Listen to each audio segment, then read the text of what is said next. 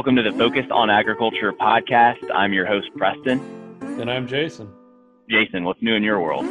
Pretty happy to report that we're getting close to being done with harvest here with our plots. Yesterday was a little interesting. We had really high winds, and that's always a little bit nerve wracking when you know, there's a lot of bean dust and it's super dry and it's building up on the combine. You never know what might happen. Yeah, I'm right there with you. Um, I'm also about done with harvest. Soon I can tuck the combine safely back into the shed for the year um, and put a bow on it, which I think everybody's ready to put a bow on 2020 at this point. The fun part for us is when harvest is done, we get to peruse the data and, and go through it and see what we've learned.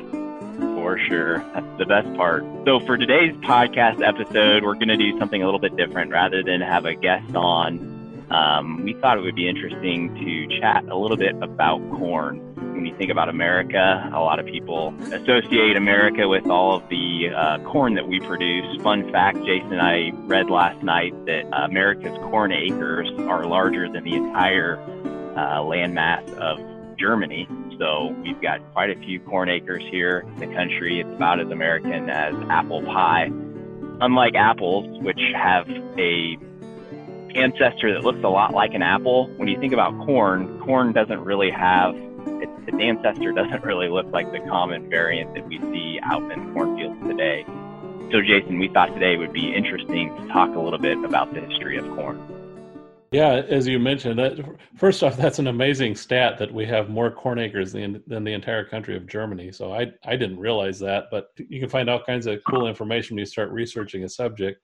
As you mentioned, you know, the wild ancestor of corn was kind of a mystery for a long time you know that we have this yellow dent corn that's widely grown across the U.S.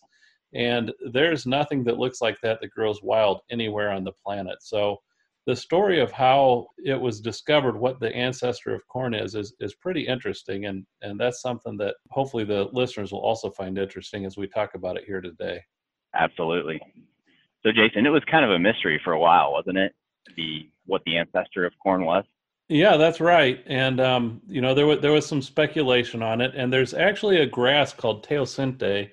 Uh, it's it's native to southern Mexico, and it has some similarities to corn. It uh, it's much smaller, it's much thinner stem, like a lot of the uh, wild grasses that we would have around. It has sort of a rudimentary tassel like corn does, and then it also has kind of a stony case that has about five to twelve kernels in it looks nothing like an ear of corn. They they actually look kind of like little shark teeth or something like that. Yeah, most of the listeners probably know what a corn plant looks like. Uh, one stalk. I guess if you don't know what a corn plant looks like, you, it's probably time to leave your mom's basement and go experience experience the world. But uh, teosinte, like you described, it looks like more like a grass, kind of like a grass you would see in like a landscaping type of a situation. Multiple stalks, and then a seed head at the top with a few kernels. Um, is that an edible crop, Jason? So, yeah, Preston, it is an edible crop. If you go back several thousand years ago, it would have been used as a food source uh, to the Native Americans that were living in, in Central America and southern Mexico at that time. And so, you know, they would have been early plant breeders, so to speak. They would have taken this crop that they use for food, they would grind it into a flour and they use it to make certain different foods. And you know over time they would have picked the ones that had the biggest seed or the most yield and saved that for their seed for the following year. So they kind of inadvertently improved it over time and changed it over time. Right. When i was researching one thing that i found interesting was it it seems when we look at the archaeological history of maize our current crop it seems like some of those early developments happened quite a long time ago. So some of the stats I was reading, it's like you know maybe eight or nine thousand years ago is when these Native Americans started producing more of a maize-looking crop rather than the teosinte. Is that what you found as well? It's interesting. There was a man, Preston, named George W. Beadle, and he was a student at Cornell University in the early 30s. And so at that time, we're talking the 1930s, and at that time, there was you know as we had kind of mentioned earlier that it was really a mystery where this corn came from but there was some thought that it was teosinte but um, this man george beadle started doing research to to investigate whether or not Teosinte was, in fact, the ancestor of corn. And he did some work and he found a lot of evidence that would indicate, in fact, that it was the ancestor. So, um, you know, there's several things that the chromosomes are very similar between maize and teosinte. Uh, he was able to cross the two together and develop a fertile hybrid, which kind of led uh, credence to the hypothesis that this was the ancestor of corn. Uh, he actually got some teosinte kernels to pop. So just like uh, modern popcorn, he he got these little hard kernels to actually pop. I'm sure there wasn't uh, a lot there that he could eat, but his conclusion was yes, they were members of the same species actually. And modern corn is just a domesticated form of teosinte. For his work, he actually won the Nobel Prize in 1958. And later on, he became, in his career, he became the chancellor and president at the University of Chicago corn and teosinte are very similar then. I believe there's only four to five genes that are different between corn and teosinte. I think all four of those genes are regulatory genes. So they, the way I like to think about regulatory genes is like a conductor. So like a conductor can instruct a bunch of different musicians and the end result can be different. So if you change the conductor, put a conductor in one orchestra from another to another orchestra, uh, you can have a totally different musical piece. And the same way, when you change one of those genes from teosinte to modern hybrid corn, um, you can change a lot of those phenotypic results or visual results in the actual plant. One of those genes is specifically involved with the fruit case. So as you mentioned at the beginning, there's a hard fruit case, which makes it hard to eat teosinte. Um, when that gene is suppressed or mutated, the, the modern day corn doesn't have that hard case anymore. Another gene, um, as we talked about at the beginning, controls, it's, it's called the branching gene. So the suppression of that branching gene basically turns it from a grass plant into more of a, a single stock in its plant structure or orientation it's really interesting and it's interesting that you mentioned that you know there's really only four or five genes that control the major differences because after Beadle con- conducted his work and, and won the Nobel Prize, uh, there was actually still some doubt. A lot of scientists didn't believe that that you know from if you look at teosinte, if you look at a picture of teosinte, I encourage you to look it up. And if you look at modern corn, it's very very different looking. And the scientists didn't really believe that that much genetic change could occur in a relatively short time of a few thousand years and when they found that it was only four or five you know he found that only four or five genes controlled the differences it really showed that the domestication actually the change from teosinte to what the corn would have looked like at that time could have happened in, in as little as just a few hundred years actually so much much uh, more compressed time frame than the scientists believe was possible wow, that's amazing. It, it kind of sounds like going from a, a wolf to a uh, chihuahua in like a, a, couple months, you know, or a couple right. breeding cycles. So yeah. that's uh, crazy to wrap your head around. Yeah, I think I think you know people get the impression maybe that because something looks very different, it is genetically very different, and that's not necessarily the case. For sure. So, Jason, we went from teosinte to uh, one of these early precursors of the modern corn hybrid in uh, what's now Mexico, Central America, Mexico. Um, what happened after that? What were the next developments in the, the development of corn? Over the years, the Native Americans in Mexico and in the and what is now the U.S. continued to make improvements. You know, they would have, as I mentioned before, saved the best ears maybe they there would be a disease come through and it would wipe out some of the crop and so you'd over time develop maybe some disease resistances you know they weren't doing it in such a targeted manner as as modern plant breeders do but they definitely were making improvements and corn was widely cultivated across north america um, up until the time when when the europeans started arriving in north america and we've all heard the story of when the pilgrims came and how the Indians then taught them how to plant corn. And, and that's a really, um, I think, fascinating story. Absolutely. Were the pilgrims early adopters? Did they take corn back to Europe and start breeding it there as well? Yeah, that they did bring it back to Europe then eventually. The interesting part of the story, I think there's some human interest part of the story. We've all basically heard the story of how the Wampanoag taught the pilgrims how to grow corn, and, and we've all heard of, of Squanto. You know, it's coming up to the time of the year when we talk about Thanksgiving. Uh, Squanto was a was a Native American. Uh, his name was actually Tisquantum, but that was probably a little harder for the Europeans to say, so they kind of shortened it to Squanto. And his history is is there's some some historical references to him. He traveled to England in 1605 and was there for about 10 years. It's a little unknown how he, you know, how that came about that he went there and came back. If if he was really yeah, I, am not sure if he went as a slave or you know as a, as kind of a, a voluntary thing it's a little unclear, but obviously over that time he learned English. Um, he came back to America in 1613, and then he was kidnapped and taken to Spain as a slave in 1614. So you know he was right back in Europe. Oh wow!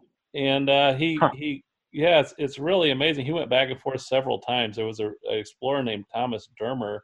Then somehow he had made his way to England and he came to Newfoundland with him, and then uh, went back to England again, and finally came back to America in, in 1619. So he traveled back and forth quite a bit. You know, we don't think of some of the the natives at that time of going back and forth like that, but maybe his story is unique, maybe it wasn't. But he had quite a bit of experience with the Europeans prior to uh, the time of the Pilgrims.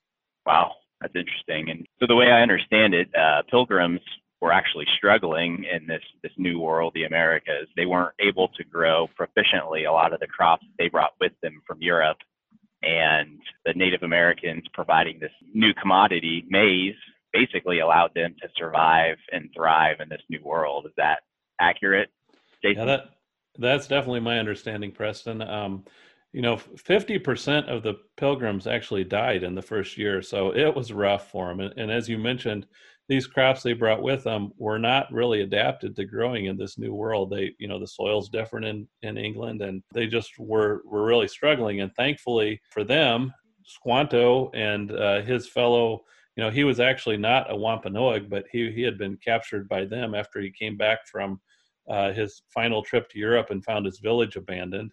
Um, so he was actually a, a, a captive of them, but he was used as a translator because he was so fluent in English and a lot of the natives at that time could not speak to the, the Europeans. So he taught them then how to plant. You know, him and the, him and his uh, captors taught the pilgrims how to plant corn. They'd clear the ground. Um, there was a saying that you know to plant corn when the oak leaves are as big as mouse ears. So that was, I guess, a traditional saying that they taught the pilgrims.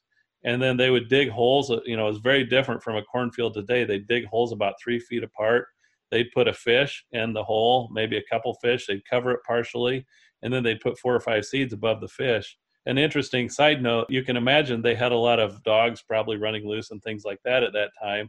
And they would actually tie the dog's paws up, one of its paws up near its neck, so that it wouldn't be able to dig up the fish. So for about a month, all the all the dogs in the in the settlement would hobble around, you know, on three legs. So wow, yeah, kind of That's crazy. I'd yeah. never heard that before. Yeah uh, huh. interesting mental picture, kind of, of all the dogs, you know, sniffing the fish but not able right. to get at it. Right. What did corn look like at this point, or maize?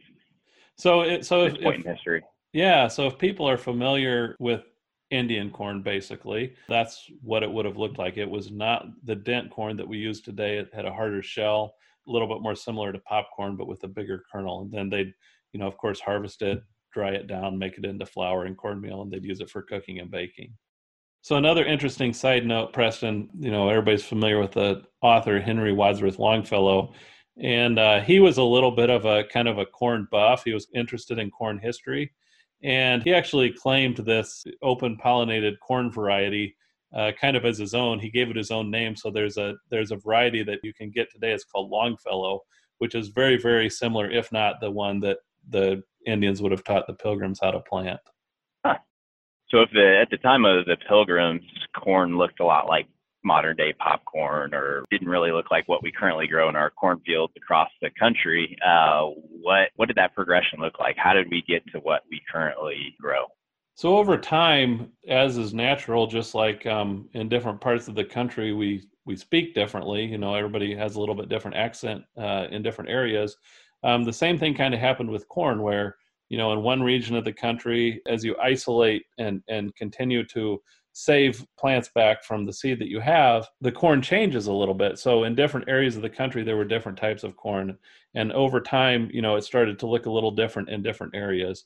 And so um, by the mid 1850s, they were growing some more dent-looking corn in the in the Ohio area, and uh, there was actually a man named Robert Reed, and he and his son James moved from Ohio to Delavan, Illinois, in Tazewell County in 1846 and they brought with them a corn hybrid called Gordon Hopkins, which is a big, late red colored corn. So it is also, again, not like the yellow dent that we grow today.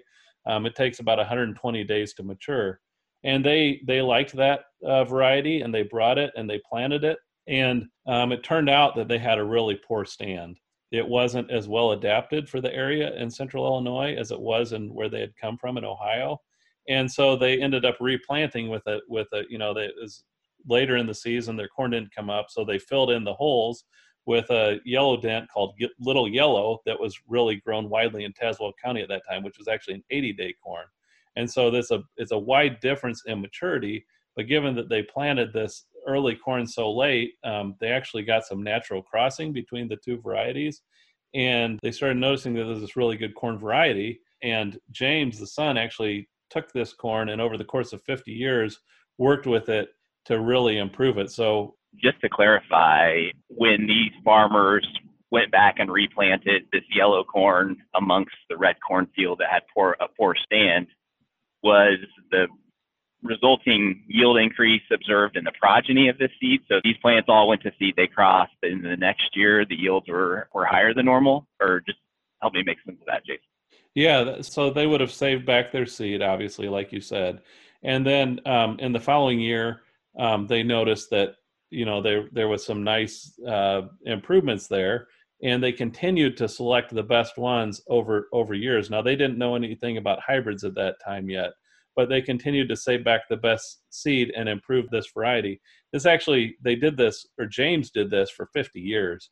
And in 1891, he entered this Reed's Yellow Dent at the Illinois State Fair. So this was a really long process. Um, and he actually won the highest award at the Illinois State Fair that year. And then in 1893, he entered it in the World's Fair, and he actually averaged 100 bush. He yielded 100 bushels per acre at a time when the national, you know, the average corn yield was about 25 bushels an acre. So this thing was four times better than anything else that was out there. Wow. So I guess just to clarify, so this was still not a hybrid variety. This was a just a hybrid that he selected over a long period of time.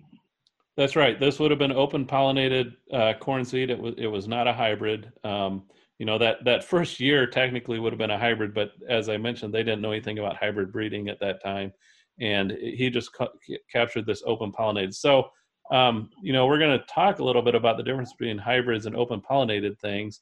Um, the best way to think about an open pollinated variety is is more like an heirloom, which heirloom vegetables sometimes sometimes are popular for their flavor. Sometimes people say they have better nostalgia. flavor. Right, there's nostalgia there exactly.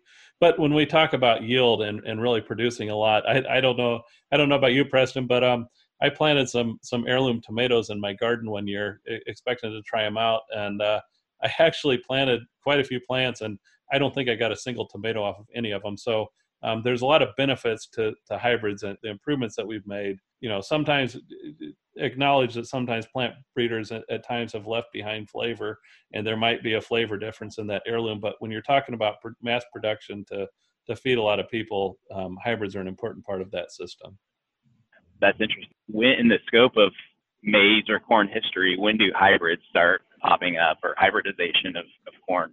Reed's yellow dent plays an important part in that history. So, starting, you know, in the in the late 1800s, this James Reed he would ship out small packets of seed across the U.S.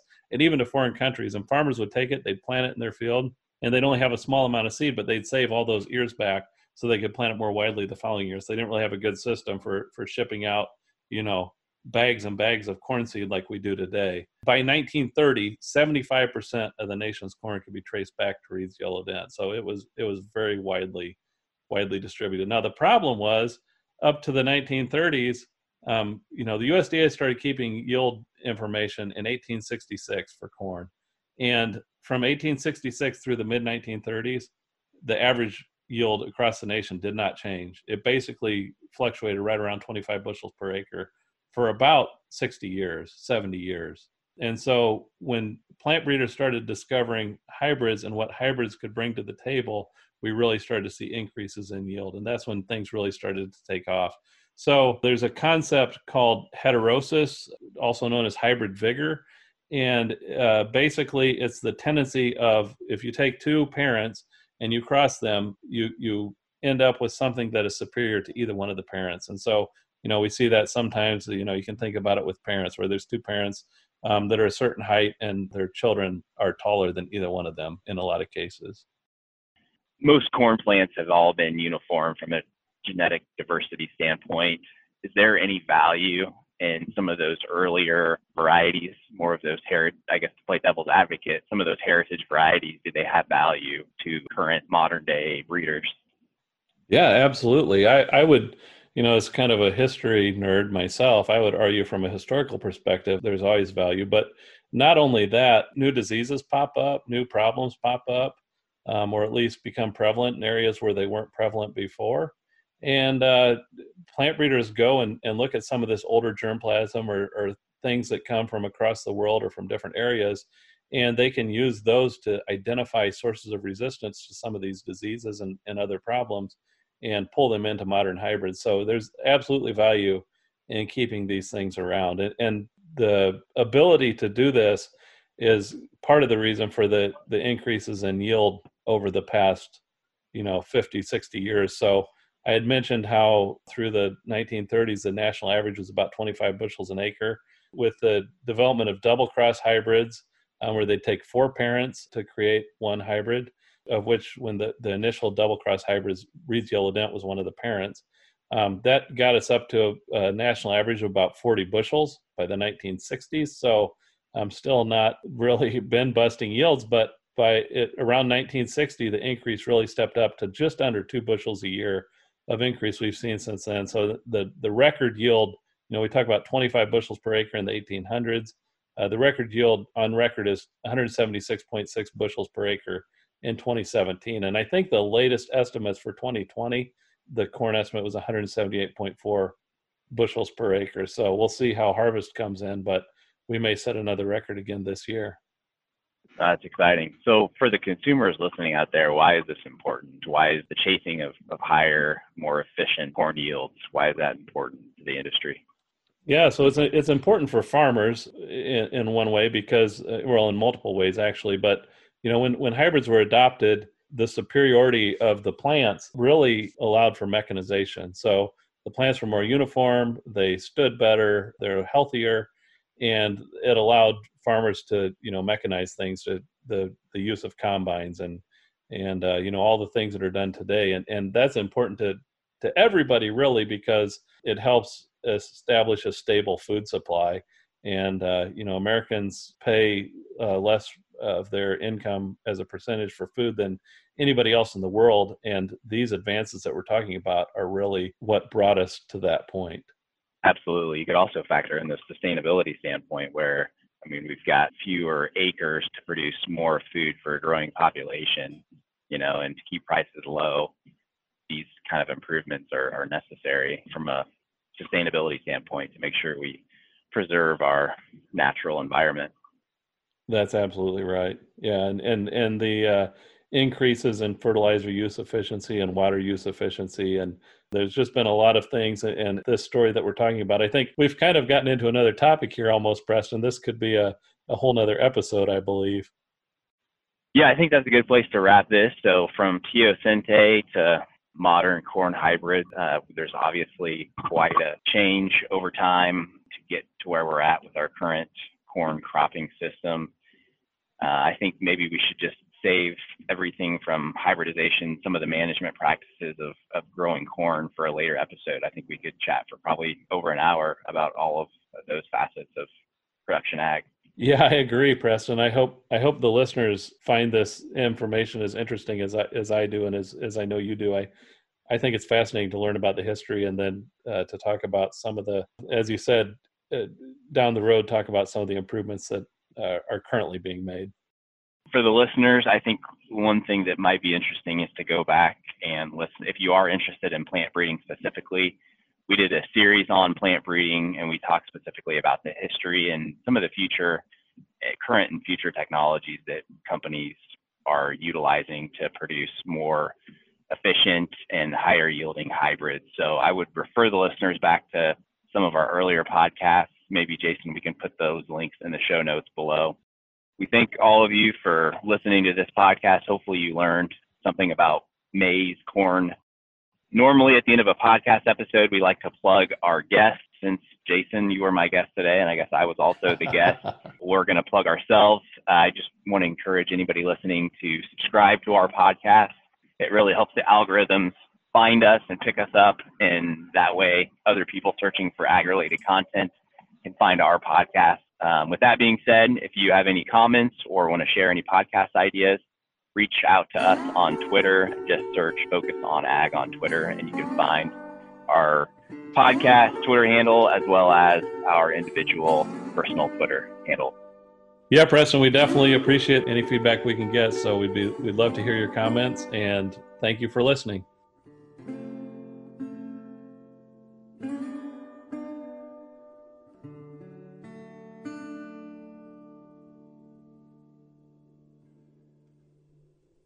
The views expressed on this program are not necessarily those of the program hosts or their employer.